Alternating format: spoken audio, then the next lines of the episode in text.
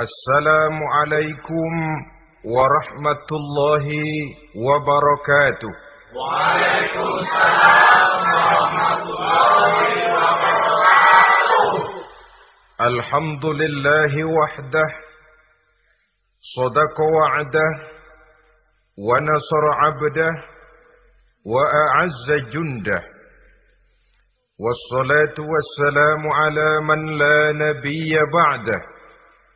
وعلى آله وصحبه ومن والاه لا حول ولا قوة إلا بالله أما بعد Saudara-saudara kaum muslimin rahimakumullah. Bila ekonomi sudah goncang, terjadi penimbunan barang, terjadi spekulasi harga, timbullah kegoncangan sosial. Dan dikala itu setan dan iblis pesta. Dia merasa perangkapnya berhasil. Persaingan-persaingan yang tidak jujur, yang pada dasarnya akhirnya bukan cuma merusak sistem ekonomi, tapi juga mempengaruhi hasil kerjaan.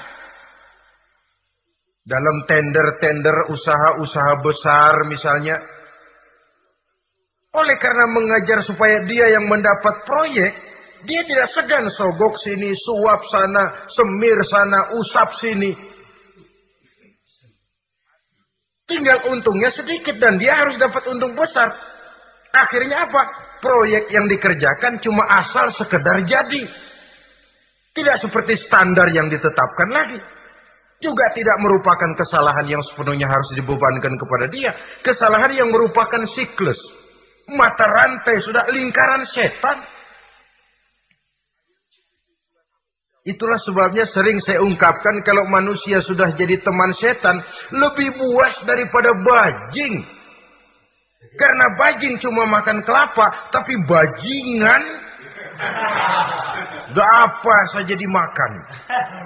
Sudah jadi teman-teman iblis, tidak ngerti halal haram, hak dan batil. Ini kepentingan pribadi apa kepentingan orang banyak, yang penting sikat saja. Jadi yang ketiga ini targetnya memang kekacauan ekonomi.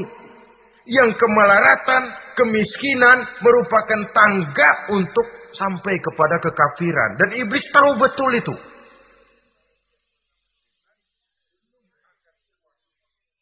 Lain misalnya contoh yang diberikan oleh Rasul. Rasul kan pernah dagang di kala remaja itu. Membawa dagangannya Siti Khadijah. Kain. Beliau dagang kain. Berapa kain ini? Oh kalau ini saya ambil dari Ibu Khadijah 25 rupiah. Saudara mau beli saya berapa terserah asal saya ada untungnya. Dan kalau modalnya 25, betul-betul beliau bilang 25. Jujur. Kita kan enggak, udah bohong campur sumpah lagi.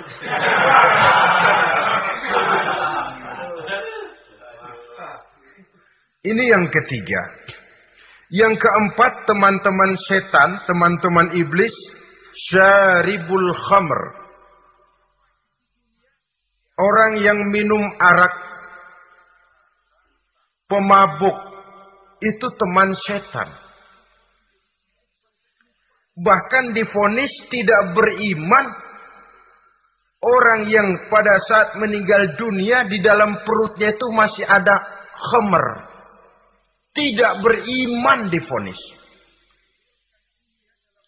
Jadi dalam satu pesta di mana disediakan minuman-minuman keras, iblis itu sudah masang perangkap. Dan bila minuman itu dihampiri orang, dia mulai senang, wajahnya berseri-seri. Kalau minuman dituang ke gelas, dia tepuk tangan. Bila minuman mulai mengalir ke tenggorokan, dia jijimprakan iblis. Girang bukan main.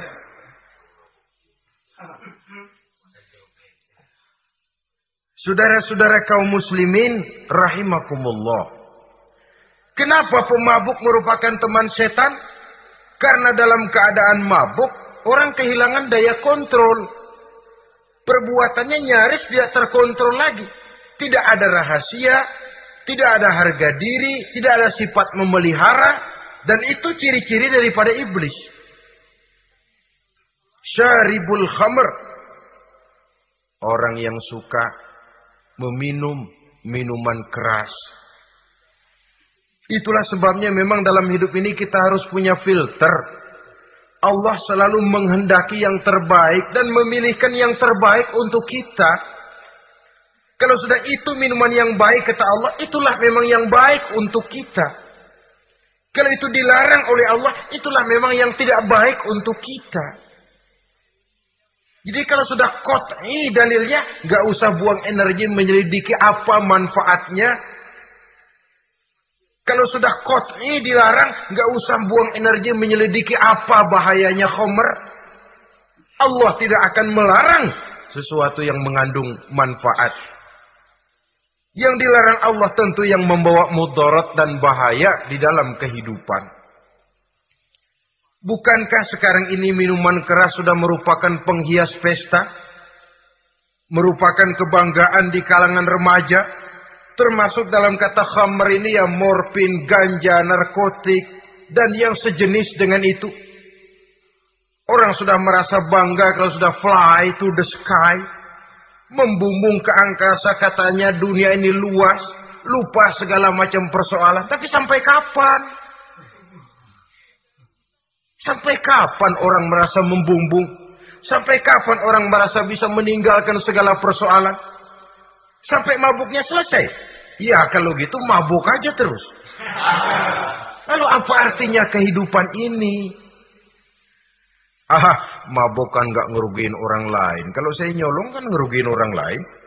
Kalau saya korupsi ngerugiin orang lain. Kalau saya zina jelas ada orang lain yang rugi dirugikan. Tapi minum khamar, siapa yang rugi? Uang-uang saya. Saya beli dengan uang saya, yang minum pun saya. Siapa yang rugi? Saudara, ini pemikiran sepihak namanya. Pertama jelas merugikan diri sendiri kesehatan terganggu, pertumbuhan IQ, ya, daya pikir jadi jumud bin beku. Tidak ada idealisme ke arah depan. Yang ada ya, yang dipikirkan ya, yang di depan hidungnya saja. Dan konon itu pada mulanya memang orang kan sifatnya cuma ingin tahu. Nyobain ketagihan.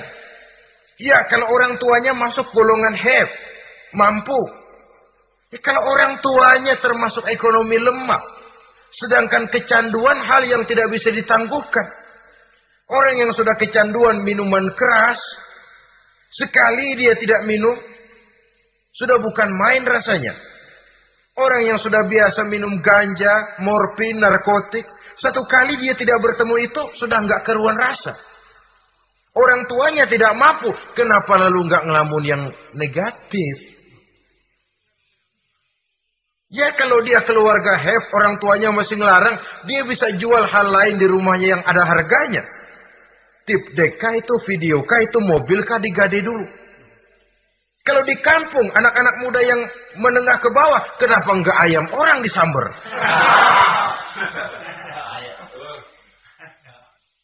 Terjadilah perbuatan negatif yang akhirnya merembet kepada merugikan orang lain.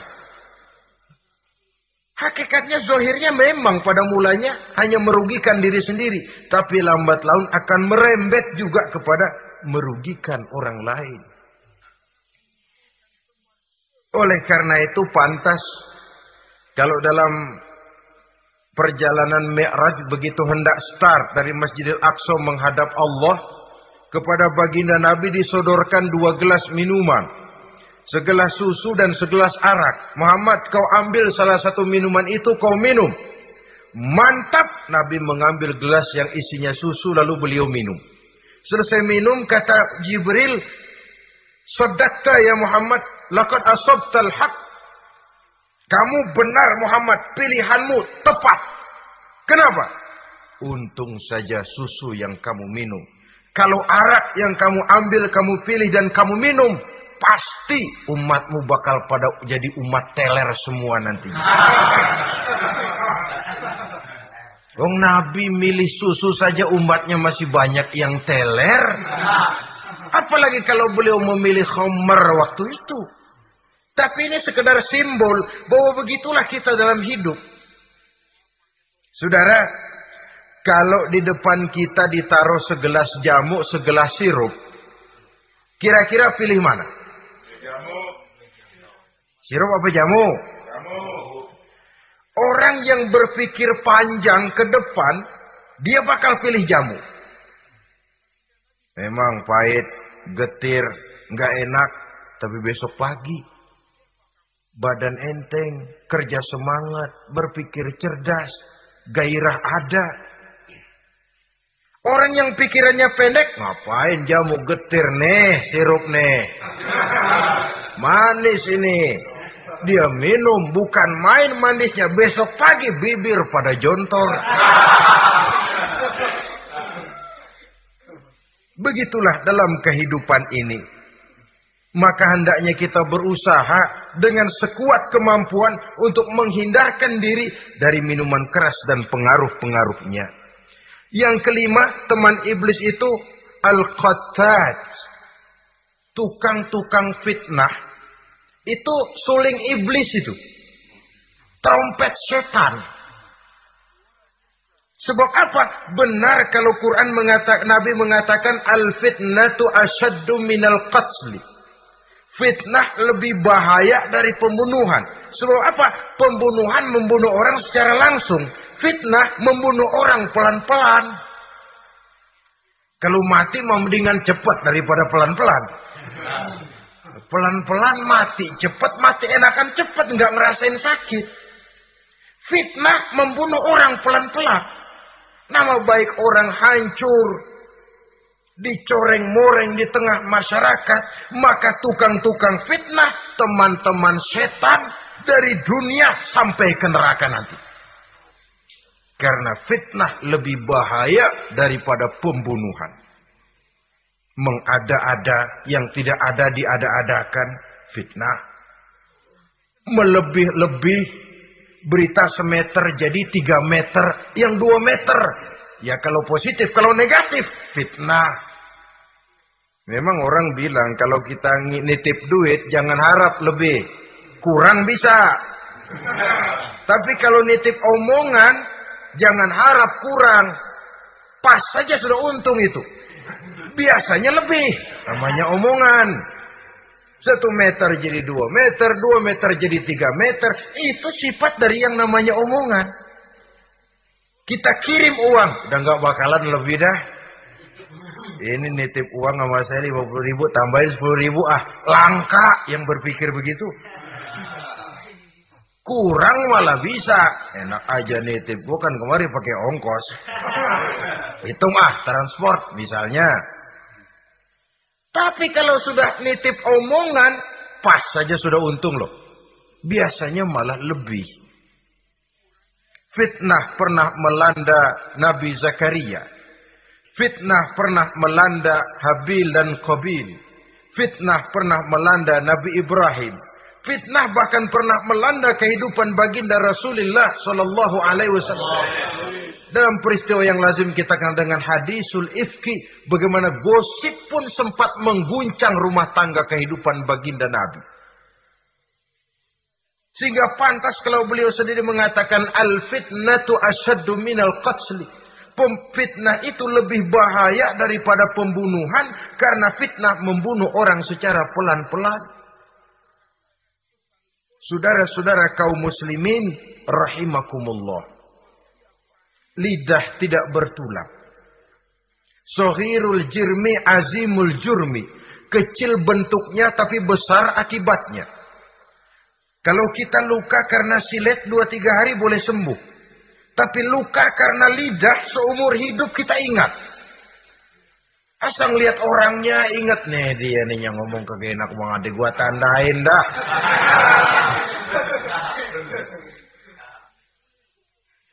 Itulah sebabnya pepatah bilang salamatul insan fi hifzil lisan. Orang akan selamat jikalau dia pandai menjaga lidahnya. Saudara-saudara kaum muslimin, yang keenam, Teman setan sahibur riya. Orang yang riya beramal cuma to show only, supaya ingin dipuji orang, ingin dilihat orang, riya namanya. Tidak ada ikhlas. Sebab kata Imam Ghazali An-nasu kulluhum niyamun illal alimun. Wal alimuna An-nasu kulluhum mauta illal alimun. Wal alimuna niyamun illal amilun.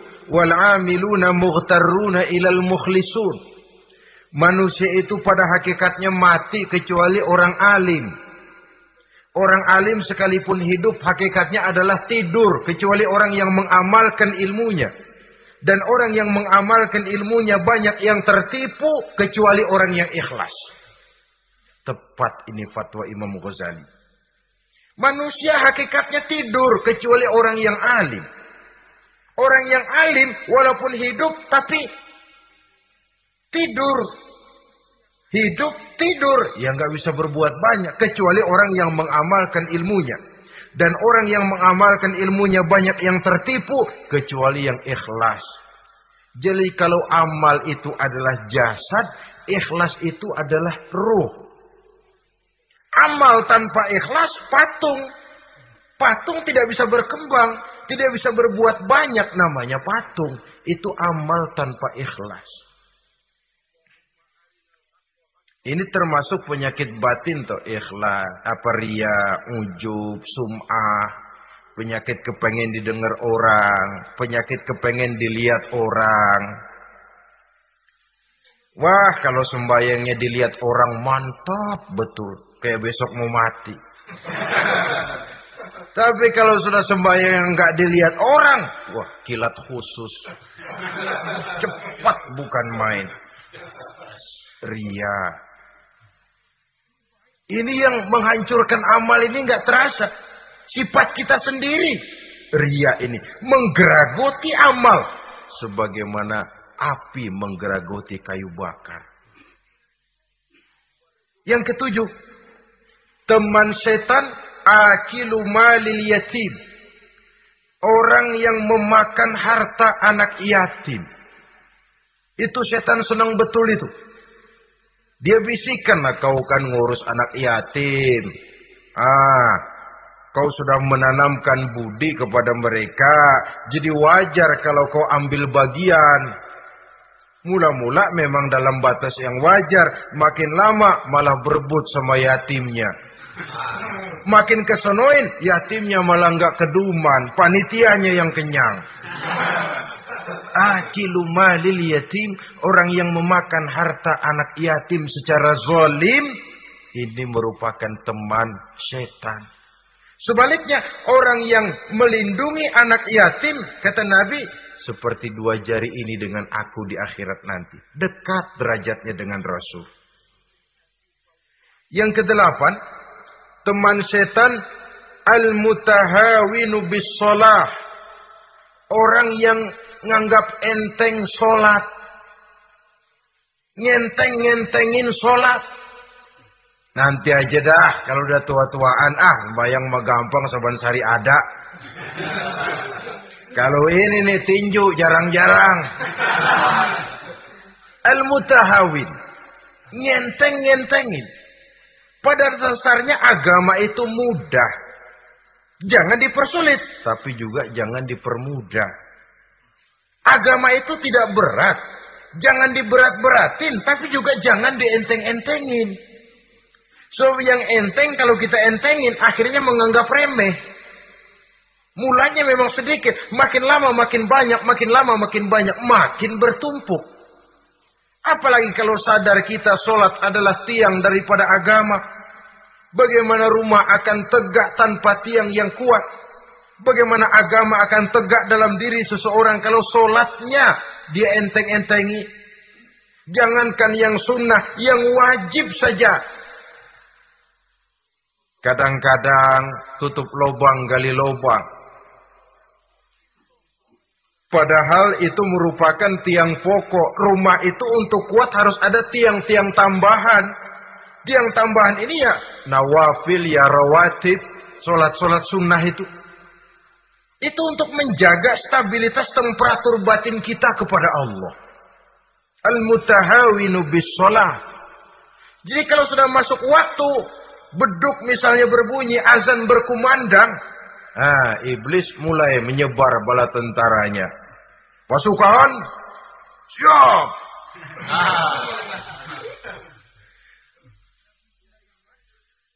Kama yang dagang dia bisikin. Sudah enaknya lu dagang, gue beli lagi banyak-banyak. Sembayang mah ada besok. Sama yang kerja, oh jangan ditinggal ini kerjaan tanggung, sembayang masih ada besok. Saudara-saudara kaum muslimin rahimakumullah. Andai kata kita berhasil, kita tinggalkan kesibukan, lalu kita pergi sholat, apa iblis diam? Setan tenang? Tidak, masih dia bisiki kita. Iya kalau mau sembahyang ya sembahyang ya cuma buruan udah. Nah yang mau belanja, yang mau belanja, yang menunggu bukan main. Sampai ruku kita tidak sempurna, bacaan kita semrawut, sujud kita tidak lengkap. Sholat juga, tapi di situlah masuk iblis. Atau kalau itu kita berhasil cegah, ruku tertib, ada tumak nina, sujud bagus, iblis masuk lagi. Wah, memang sembahyang kamu mantap. Orang lain gak ada yang sembahyang kayak kamu. Yang timbul apa? Ujub. Sombong kepada diri sendiri. Begitu rapi sembahyang. Hmm, lu ya, pada kagak sembahyang. Apaan lu? Gua nih. Itu sudah perangkap iblis. Jadi lewat segala macam cara dan jalan. Kepada yang ibadahnya bagus ditanamkan rasa ujub. Kepada yang mau berusaha bagus ditanamkan sifat was-was, buru-buru. Saudara-saudara kaum muslimin, ini yang kedelapan. Yang kesembilan, mani'uz zakah. Orang yang enggan membayar zakat itu teman setan. Gak ada urusan sama zakat. Sayang-sayang harta dizakatin. Saudara-saudara, padahal zakat itu kata Nabi zaku amwalakum biz zakat. Bersihkan hartamu dengan zakat. Jadi barangkali bercampur harta itu dengan sedikit yang tidak baik, bercampur dengan yang kotor. Zakat itu membersihkan yang lain. Kita misalnya dalam satu kelas punya murid 40 orang, 42 orang, ada dua orang yang bandel, nggak ketulungan. Sudah segala macam cara kita perbaiki, nggak juga berhasil. Ini kan kalau nggak diatasi kan mempengaruhi yang teman-teman yang 40 orang. Untuk menyelamatkan yang 40 ini, nggak apa-apa yang dua keluarin. Bikin pemecatan, anak saudara kami sudah tidak sanggup lagi mengajar. Dengan ini kami berhentikan dari sekolah yang kami pimpin untuk menyelamatkan teman-teman yang lebih banyak. Mengeluarkan yang dua untuk menyelamatkan yang empat puluh. So kalau tidak ini nanti ngerembet, yang empat puluh ngikut jadi ngeres. Itu juga harta. Zakat untuk membersihkan yang masih tersisa.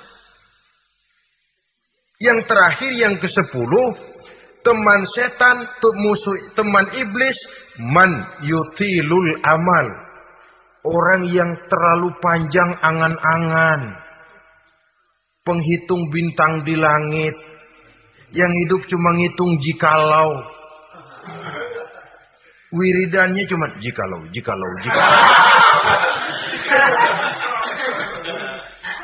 Tidak pernah mau berbuat, cuma angan-angan kelewat panjang. Yang ngelamun kan nggak ada sekolahan ya siapa juga bisa ngelamun. Orang bukan tidak boleh bercita-cita. Bahkan cita-cita yang mendorong kita untuk bergairah dalam kehidupan. Tapi kalau cita-cita tanpa langkah konkret. Ah yang penting kan punya kemauan. Lebihnya tawakal. Nggak cukup. Pernah datang ke masjid seorang sahabat. Begitu sampai dia turun dari onta langsung menghadap baginda Nabi. Nabi tanya, ontamu udah diikat belum? Belum ya Rasul. Kenapa? Saya tawakal kepada Allah. Tuh orang diomelin nama Nabi. Ikat dulu, habis gitu baru tawakal. Betul toh. Ikat dulu tuh ontak, lebihnya baru tawakal. Kalau udah diikat masih lari juga, ah itu tawakal. Lah belum diikat udah tawakal. Orang yang terlalu panjang angan-angan, yang akhirnya kalau tidak merusak cara berpikirnya, akan mendorong dia kepada perbuatan yang negatif untuk mewujudkan angan-angannya itu. Macam misalnya ya, pakaian kepengen bagus, harta mau banyak, hak apa usaha oga, kerja capek sedikit tidak mau, kepengen seperti orang-orang, lalu ngelamun. Kalau tidak jadi gila, ya merusak perbuatannya. Kan berapa banyak orang yang kepengen kaya gagal lalu jadi sableng. Kertas koran ditumpukin, dikantongin, dia kira gepokan duit. Hawanya duit udah banyak aja. Tulul aman, terlalu panjang angan-angan. Nah, saudara-saudara, kalau kita sudah tahu itulah teman-teman setan, teman-teman iblis, mari kita berusaha jangan termasuk salah satu di antara sepuluh orang yang menjadi teman-teman iblis ini. Lalu cara untuk mengatasinya bagaimana? Imam Al-Ghazali rahimahullah memberikan tuntunan. Pertama untuk mengatasi perangkap setan, jangan sampai kita termasuk salah satu teman setan, zikrullah. Banyak ingat kepada Allah. Sebab Nabi bersabda, Inna zikrallahi ta'ala fi janbi syaitan kal akillati fi janbi ibni Adam. Sesungguhnya zikrullah, zikir kepada Allah itu dapat menyakiti setan sebagaimana penyakit menyakiti lambung anak Adam. Jadi setan itu akan kurus kalau kita hantam pakai zikrullah. Setan tidak berdaya, lemah kalau kita hantam pakai zikrullah. Ingat Allah selalu merasakan kehadiran Allah dekat dalam hidup. Itu senjata pertama. Dengan zikrullah, setan kurus. Kalau udah kurus, ya lemas. Nggak berdaya ngadepin kita. Tapi kalau nafsu yang kita ikutin, kita umpanin tuh setan. Lah gemuk, begitu gemuk, makin berleluasa dia ngutak ngati kita. Yang kedua, jangan mendekati tempat maksiat. Sebab man hama haulal hima yusiku ayyaqafi. Orang yang main di pinggir kali ditakutin kecebur di kali. Jangan mendekati tempat yang cenderung membawa kita ke tempat maksiat. Saudara-saudara, yang ketiga mengosongkan perut. Dalam arti rajin puasa, puasa sunnah. Kata Nabi inna syaitan yajri min ibni Adam majrad dam fadayyiku majariyahu bil ju' Setan mengalir dalam diri manusia seperti mengalirnya darah. Maka persempit jalan setan dengan apa? Biljo. Dengan memperbanyak lapar, Bukan memperturutkan syahwat. Pantas kalau Nabi bilang, saya adalah sekelompok orang yang tidak makan kecuali kalau kami lapar. Dan kalau kami makan, tidaklah sampai kekenyangan. Bukan nggak kenyang, tapi nggak kekenyangan.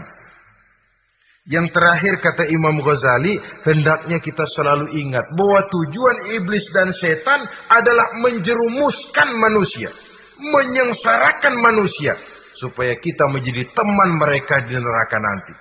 Kalau ingat itu, insya Allah kita bisa mengerem diri. Nah, inilah saja yang dapat kita sampaikan pada pertemuan kali ini. Mudah-mudahan ada manfaatnya. Terima kasih dan mohon maaf. Usikum wa nafsi bitaqwallah. Wassalamualaikum warahmatullahi wabarakatuh. Waalaikumsalam